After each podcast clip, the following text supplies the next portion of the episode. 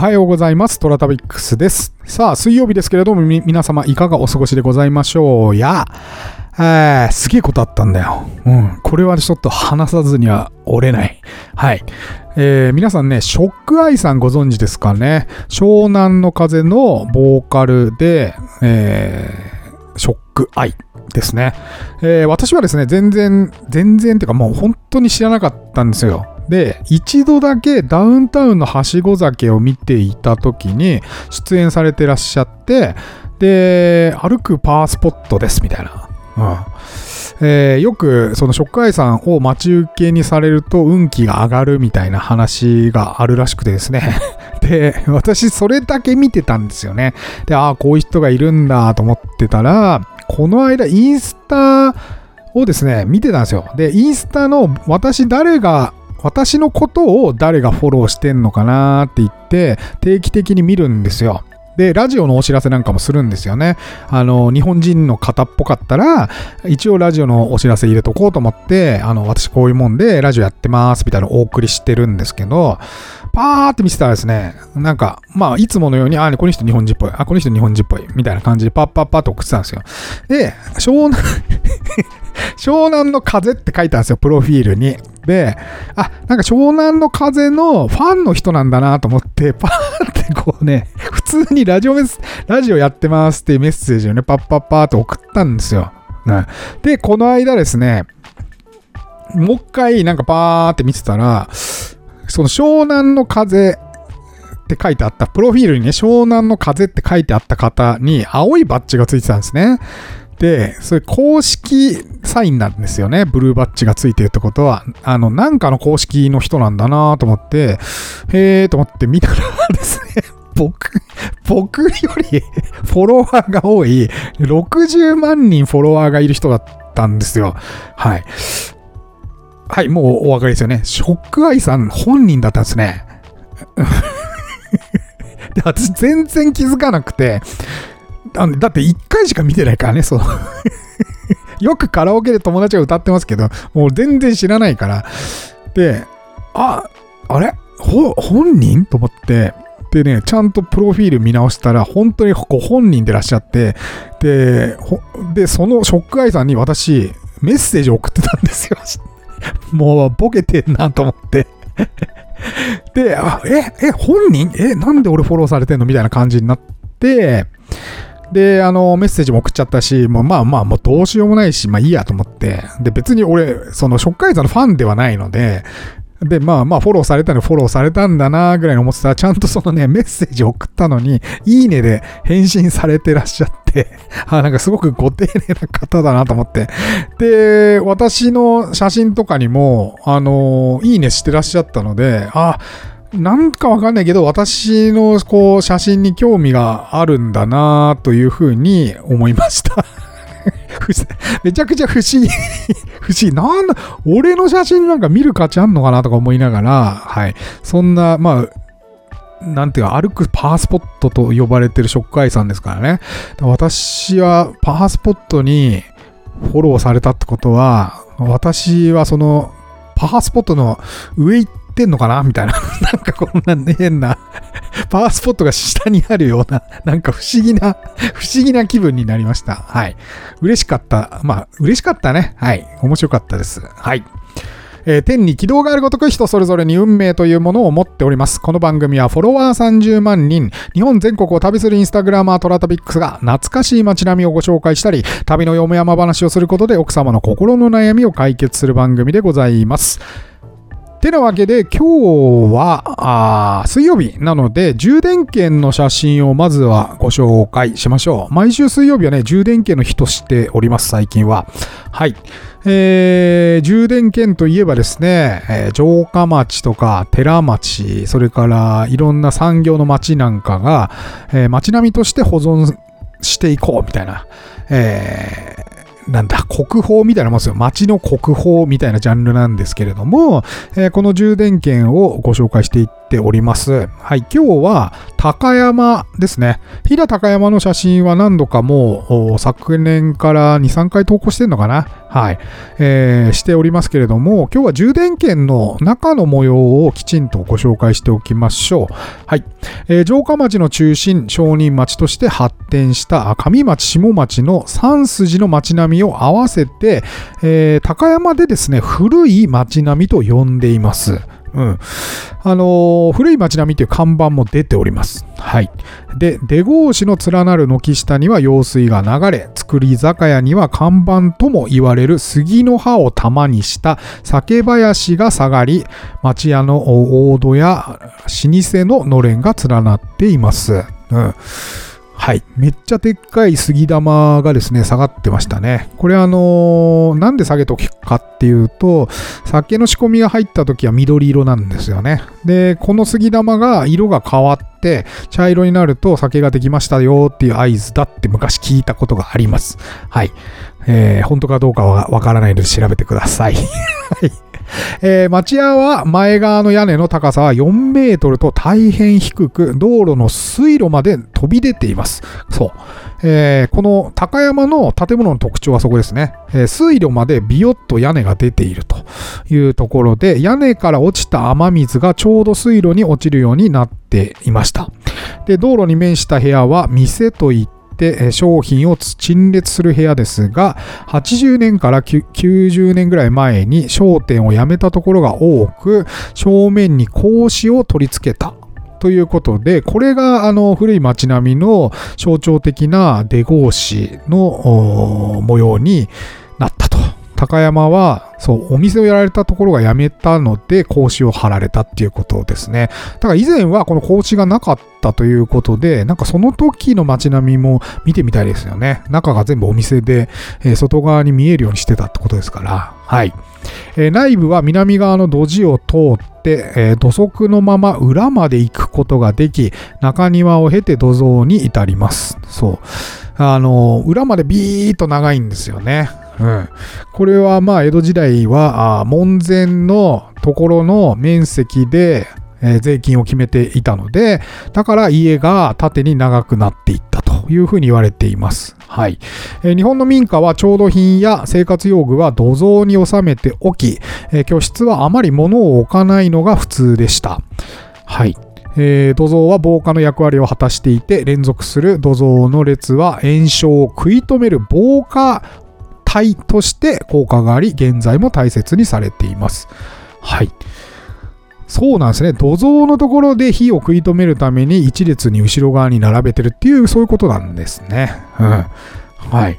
あのー私がいつも常宿としている京都の島原、あギャラリー野沢インのおっちゃんも、京都なんかはですね、未だに、えー夏場と冬場でですね、あのー家の模様替えをしますんで、夏場は夏場の戸とかをですね、中から出してきて、で、こう、冬場のやつをね、えー奥にしまっておくっていう形だったみたいですね。今、あのこの高山もそうだったみたいですね。調度品は奥にしまっといて、まあ、あんまりね、物を置かないという風にしていたそうです。うん。京都はすごくそういうのを大切にしてるので、未だにその町屋に住まわれてる方は、あの、年に2回ね、そうやって入れ替えをしてらっしゃいます。はい。夏場は夏場すごい涼しい雰囲気でいいですよね、京都は。うん。はい。ということで、この高山の充電圏の周辺は本当に古い街並みがこう残ってらっしゃいますね。で、この出格子の連なるところに、まあ、用水が流れてまして、で、そこにちょうどね、えー屋根の位置を合わせていたということなんですが、今はですね、結構、建て替えもあったりしてですね、そこがまあ、だんだんばらついてきたようです。はい。なかなか、あーこの風情ある街並みも高山のここでしか見られないといった趣でございます。ぜひ、高山は本当に、えー前も何回も言ってるんですけど、仕事をした NHK のプロデューサーの方が、あの、高山は京都よりもいいから、ぜひ高山に行ってくれっつって言ってたんですけど、まあ本当にそれはそうですね。えーコロナ前なんかは京都はもうめちゃくちゃ人でごった返してましたから、今今は本当に、えー今でこそ、まあ、あだいぶ人減りましたけど、あの時で比べると高山はまだそんなにね、ごちゃごちゃ人いなかったんで、ゆったり回れるし、ご飯は美味しいし、酒は作ってるし、水もうまいし、温泉もあるし、うん、最高ですね。はい。もし行ったことがない方はですね、ぜひ行ってみてください。はい。あの、全然前世のあの、なんだっけ、君の名はの舞台もすぐ近くにありますので、一緒には合わせて見てみていただけると楽しいんじゃないかなというふうに思います。はい。えというわけで、今日からですね、レズビアンエステの千鶴さんのインタビューを全4回で、ご紹介していきたいというふうに思います。えー今日第1回目はですね、まずは千鶴さん、若干25歳で新宿にレズビアンエステの経営、それから赤坂の方にえートランクというスナックの経営をされてまして、はい、えーかなり面白い人なので、えー初回からぶっ飛ばしてますので、ぜひ、えー今日はお楽しみください。えー今日は赤坂のトランクさはいんという、えー何ですかね、スナック？カラオケスナック？カラオケスナックさんにお伺いしております。はよろしくお願いします。よろしくお願いします。なんかいい感じの音楽が流れておりまして、いおしゃれ。店内は なんかオシャンティーな感じでございますね。ありがとうござい実は私あの赤坂で結構仕事をやっておりまして飲み屋さんも回ったりうんしていて、えー慣れているつもりなんですけどもちょっとは若干お綺麗な方が目の前にいらっしゃってですね 緊張しております。っていうかなんか実は若いんですよね。実は若いんですなんかもうはい見た目はすごいこなれたどっかのおかみみたいななんか有名高級温泉宿のおかみみたいな。い物 やいやいやいやいや。いやいやいや私こう見えてもいろんな私。人私はこの いろんな人見てますから、はそうなんですよ。でお着物もすごい上品なお着物を着てらっしゃいまして。いやわかりますわかります。さすがですね。はい。いいやつですよ。うん、すごくあのお綺麗で。でも若干25歳とうん。いうお若いママママっていうのなんだ一応おかみって。おかみ。やらせて。生意気にもあおかみだ、ママは募集中の。はい、おかみにちょっと来ていただいております、はい。あの前段でですねいろいろあの先週先々週となんかこう煽るようにですね女性用風俗の レズビアンエステの方に取材すると散々パラ告知してたんですけれども、ちょっと先ほどお伺いしたらどうやら少し違うぞと。あれれれ どうやら少し違うぞ。すいません。ちょっとそんなところもですね皆さんあの今日はあの聞きしお聞きしながら楽しんでいただければと思います、えーレズビアンエステの千鶴さんに来ていただきました、はい。よろしくお願いします。よろしくお願いします。です。なんか急に 緊急に緊張感が増したのは何なんですかなんかシュッシュッとこうなんかさっきまでねメディアの人みたいな。さっきまでなんか遊んでたのにね。ペラペラペラペラくだらないことペラペラ喋ってたんですけどなんか急にシュッとしましたねちょっとはい自由に喋りますはい。あのー実はですね私あの前にちょろっと話したんですけどレズビアンエステの方に一応取材ができそうだとうん。いうことがありましてでインスタでちょっとつながった方にご連絡をしてたんですが、まあ、それが途絶えてしまったということでその時にちょうどレズビアンエステっていう言葉自体がよく分かってなかったので、うんうんインスタ上とか、まあ、ネット上とかでいろいろ調べてたんですよ。まあ、あの取材する予定だったの。で,、はい。で調べてる中でなんか千鶴さんのところのお名前もはい。何回か出てきて、うん。でああなんか面白そうなでしかもすごい若そうな人がうんやってらっしゃるのかなとか。で当時は多分そんな顔出してなかったですよね。出しなかったです。そうですよね。わあよくご存知。ただなんかあの配信してる声だけ聞くと、はい。どんなおかどんな中年なんじゃ。な いよく40会うまで40って言われる。中年なんじゃないと思ってすごい落ち着きのある声で、ん。だったんですけど25歳ということでちょっとびっくくりしまして。本当に25歳。はい、それであのインスタでちょっとつながりができて、ご連絡したらなんか快く取材をさせていただけるということで、うんうんうん。今日は赤坂のトランクさんという、えーカラオケスナック。スナックに来ております。はい、よろしくお願いしよろします。くお願いします、えーじゃあまず生い立ちの方からはい。軽くお伺いしていこうかなと思うんですが、千葉県の出身。千葉県の出身です。千葉県はどこですか？あのキッコーマンのあるは地域ですね、うん。あの世界のキッコーマンがある。キッコーマン醤油。醤油。醤醤油臭い。油臭いです。本当に醤油臭いいやそれはすごい有名な話ですよ。ね なんかやっぱ有名なんですよいや有名有名。あのあの地域の人はみんな醤油醤油醤油臭い町ってみんな言うので。駅降りたらあのホームがもう醤油の匂いします。ええみんなじゃあキッコーマンしか買わないみたいなそんな感じなんですか？どうなんだろう、うん。私はそうですけどね。実家やっぱりキッコーマンだけど、うん。そんなになんかすごいこうキッコーマンのではないですけど。はいはいはいやっぱだからなんだろうな。工場見学とかみんな行くし、ん。身近ですよね。キッうコーマンは、うん。当たり前にあるからなんかあんまり分かんないかも。なんか僕古い町回ってるんですけど、はい。キッコーマンがあるってことは割となんか古めかしい感じなんですか周り。そうかも。あの辺はそうかもですね。ちょっとずれてるんですよ。私の地元が、はいはいはい。少しずれてるんだけど、はでもなんかやっぱ下町というか、うん。商店街があって、う工場があって、って感じですね。んうーん。田んぼとかはないんだけどうん。本当なんかなんもないなんもないことはないでしょ。猫が野良猫が歩いてるぐらいな野感じ良 野良猫と醤油しかない。そう町でどんな町ですか？そうそう何にもない。ジャスコと。ジャスジャスコもあんじゃねえかっていう感じで幼少期はうん育ったと、はい。どんな町どんな町っていうかどんな子供でした？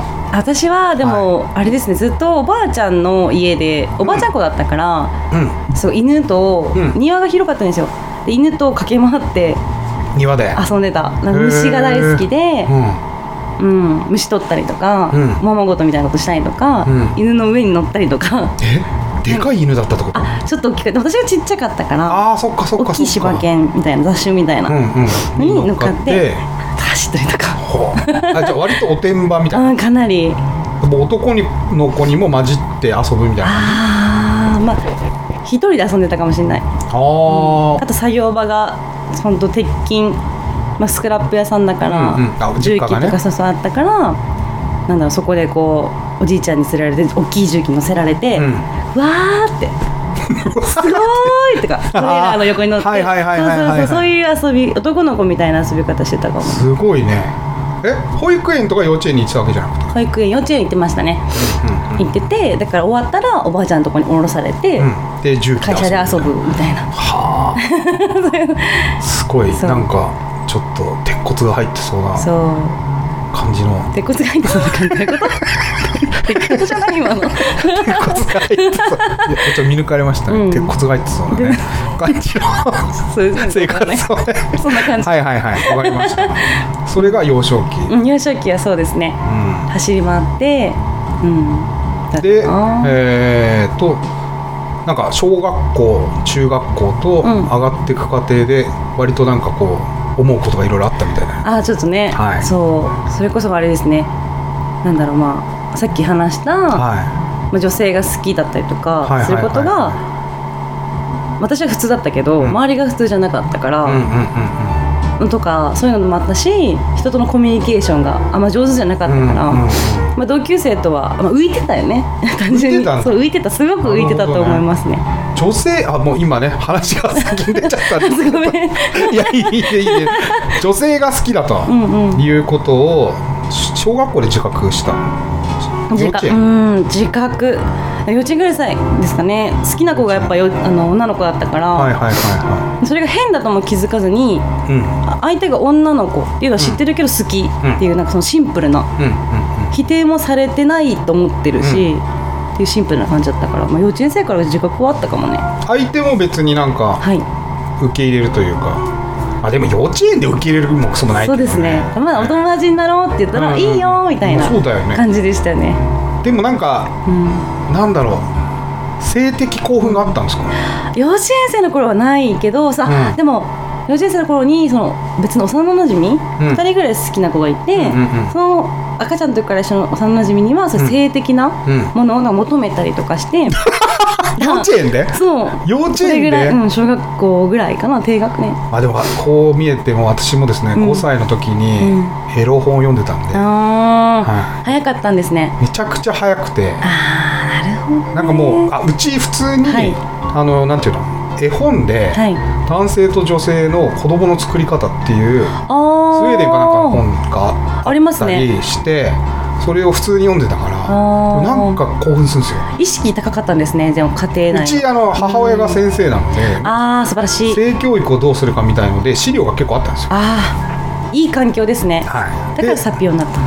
共働きだったんでいなくてうん家でゴロゴロ寝かされてたら、うん。なんか背中がゴリゴリ当たんなと思って、うんパッと布団ひっくり返したらエロ本が出てきてすごい興奮したんですよ、うんうんうんすごい本だこの本はっつって分かったのそれエロいものだっていう。いやエロいとかわかんないですよ。あそこ？とにかく裸の男女がくんずほくれつしてる写真があって、うん。なんかつよくわかんないけど汗かくなみたいな、うん。なんかこうなんかこうなんかブワーってきたんですよ。戦場的なものはあったのね。それで、ううんち姉が2人いるんですけど、はい。3人で1部屋で寝てて、うんうんうん。そこにこう持って行って、うんうん。布団かぶってこうめっちゃ熟読してたら、えー、姉がパッて。え取り上げて、うん。それでなんか「お母さん!」みたいな、ー、竹林。そう。そしたら怒られずにパッてー取って行っちゃったんですよ、へでもその興奮がもう忘れられないから、まあのもう一回熱出た時に、はい。どこにあんのか探し当ててやろうっつって 部屋中引っかきましたら、うん。隠してるポイント分かったんですよ。でも俺はすげえ知恵を使って、はい。もう一回やったらまた取られるなと思って、全部ノートに書き写したんですごい。そしたら、みるみる絵が上手くなって。保育園で張り出されて大輔君の絵はすごいすごいライオンですって。他の人とは性的な絵じゃなくってそっちは。普通にだから絵がどんどんうまくなって。画力が上がっただけどそうそうだからすごいだって乳首の位置が悪いとか言ってめっちゃ消しゴムで消したりして書きまくってたらあどんどんどんどん上手くなってでそのノートはもちろん親に見せてないから、で普通にクワガタとか書いてても ものすごいデッサン力で。もう想像がねすごいライオンの絵だみたいな。だから5歳でもやっぱエロスは分かるな。ああそれはもう皆さんご周知なんですね。うんもうあうのん私のラジオの人は大体知ってる話です、へえ知らなかったですけどなんか惹かれた理由が分かりました。あ僕にですか、うん なんでですか？なんかそういう話をせずにあったじゃないですか。あそうですね。全く、ま全くそういうなんかって本当に初対面ですもん、うん本当に初対面だけどなんかなんかこうピッと惹かれるものってそういうとこにあったんでしょうね。あなんかちょっと変態っぽいな。そう変態。端的に言えば変態。それ千鶴さんも自分で変態っつってるっていうことです、自覚はあります。でその小学生前に、うんうんうんもうだからそういうちょっと性的な興奮があったんですよそう。オナニーとかしてた。え？そう。いつですか？もうちっちゃい幼稚園生ぐらいの時に。え分かったんですか、なんかわかんないですよ。オナニー単語知らないし、うんもちろんもちろん。なんかそういうのわからないけど、ん。なんだろうな。触ってうん。気持ちいいってなるじゃないですか、うん。それは知ってた。それは悪いことだと思ってないからもうみんなの前で。やってた そう。え？家族ね家族の前。家族の前で？そう。うん。やしたら。っててそれ怒られた。っやめなさい。ていうのを今思い出しました。そうだ 今話して気持ちいいんだよとか言って。あじゃなくてそんななんか気持ちいいってこともあどけなくそうあどけなくなんかそのご飯を食べるかのようになんか日常でなんかやってた股間を触ってたんですかそうなんかこう揉み込んでた 揉み込んすごい。揉み込んでるって表現がもう すごく今思い出しましたね。あうんあったんですね。でもありましたねそれは。やっぱ性というか体うん興味はすごくあったのかもしれない。なんか鉄棒とか登り棒で目覚めるとか言いますけど。言いますよね、うん。最初から触れてすごいですね。た手で触れましたね。それは確かにもうダメよって言われたんですかじゃあ。そうダメだよって。うん。あ多分ダメなんだってそこから気づいた。は やってみて、うん。反応親の反応とか見て、うん。あダメなんだ。じゃあやめようみたいな。人でそれはじゃあもうやらないってことになるんですか？それとも人に隠れてやる？人に隠れて ちゃんとこう TPO はわきまえるようになった。TPO オナニー TPO って何ですか？それ。わきまえるようになったなるほどってことですよね。ね。なるほどね。じゃあ一応早熟だったんですね、うん、そうですねかなり。すごい面白いですね。なんかその、まあ、言うたら56歳でうん。そういう女性が好きだとかっていう自覚とかではい。5歳でね性的な興奮を覚えるっていうのは絶対あるので。ありますよね。でそれが対象が女子だっていうのにうん。早々から気づくっていうのはうん。すごく面白いですね。面白いですよね。なんか家庭で気づいていくのはよく聞くじゃないですか。小学校とか中学の時にあ、うん。なんか他の人はあれが好きだけど、うんうんうんうん。でも幼稚園とかで、そうなんだよな。そう最初から好きだったんですよねでもご自身なんか先ほどお伺いしたら、はえっとレズビアンではないんですよね。私はいわゆるバイセクシャルに多分該当するのかなって感じです、うんうん。男性も女性も好き。好きで付き合ってきたのも、男性も女性も両で方だから。性的魅力も両方に感じられると、そうですね。不思議ですね人間って。不思議ですよね。人間って超不思議。いやすごい不思議ですよね。うん。いや本当に。いや本当不思議なるほどね。でも自分が女性じゃないですか、うん。性自認女性なんですけど、うん。体も女性で、でだから自分の体も好きなんですよ。うんうんで男性は好きで男性とそういう恋をしてる時とかっていうのは、やっぱそれいいよねって思ってる感じ。うん。それに気持ち例えば挿入とかうん。入ったりとかしてる瞬間って、気持ちいいっていうのがうん。だろうねみたいな感じ。なんかこうなんだ一緒に女性を楽しんでる感じなんですよはははで女性に触れてる時は相手の女性の素晴らしさを称えてるっていう感じ。賞賛みたいな、うん。あでもレズビアンの子に聞くと、うん。そういうことはよく聞きます、うんなん。かフィギュア？女性の体が美しいからとか、うん。そうそうそう。賞賛的なことはよく聞きます、うん。すげえなんか生い立ちなのにすげえぶっ飛んでめっちゃ深い話今したんですけどまだ幼稚園しか終わってないですね。はい。それで小学校入って中学に上がるわけですけどもその過程で結構いろいろうん。なんかお悩みに、はい、いかがでしたでしょうか？あのーぶっ飛んでますよね。はい。えー、なかなか面白い方でした。はい。あのーまだですね、幼少期なんで、これからですね、えー、多感な時期に入りまして、どんな人生を送られたのかを、えー楽しんでいただければと思います。明日は、あその多感な時期について話しておりますので、ぜひそちらもお楽しみにしてください。えー、トラタビックスは皆様からのお便りをお待ちしております。今お聞きのメディアのお便り機能、または私のインスタアカウント、TORATABIX トラタビックスに DM またはコメントお送りください。えー毎週月曜日にご紹介させていただきます。それでは、いってらっしゃい。